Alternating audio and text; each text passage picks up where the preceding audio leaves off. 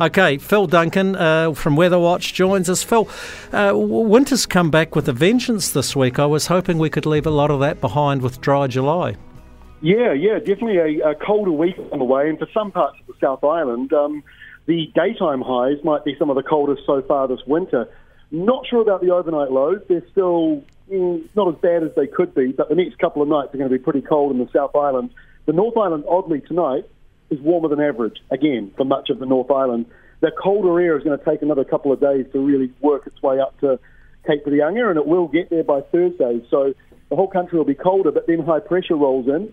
And so we've actually got a drier, more settled end to the week and a more settled weekend on the way than the one we've just had. Yeah, well, that's what we need. We can put up with the cold temperatures, but we just want settled weather, maybe even a few frosts, just no rain, right? Everyone's had a guts full of rain. Yeah, and the bulk of the rain um, for the next few days ahead is mostly around uh, the eastern North Island and central New Zealand. So sort of Kaikoura to Wellington and Wairarapa, and then up towards sort of uh, Hawke's Bay, Gisborne, and then also further up around Coromandel Peninsula and even the Bay of Islands.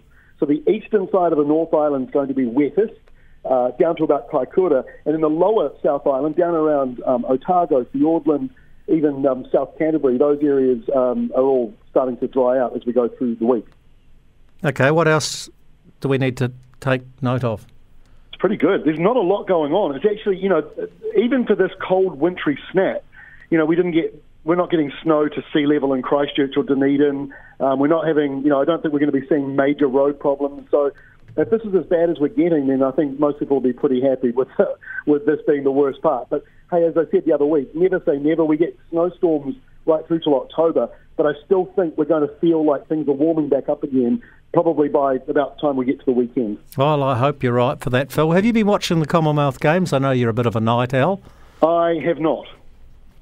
Well, that, that, just fell flat, yeah, didn't it? Yeah, that was uh, yeah. There was there goes the conversation about how good the Commonwealth Games have been. I'm going to have to have that conversation with Rowena. I, I, I, doing well. It's good to see, but yeah, I haven't been watching it. No. So you didn't watch the All Blacks either. No, I didn't. Well, I'm if you didn't, I can tell you it was their most improved performance of the year. that's great. Yeah, well, there you go. You go away. And that's what that's what Fozzie said. Anyhow, rightio. Hey, we've got to go.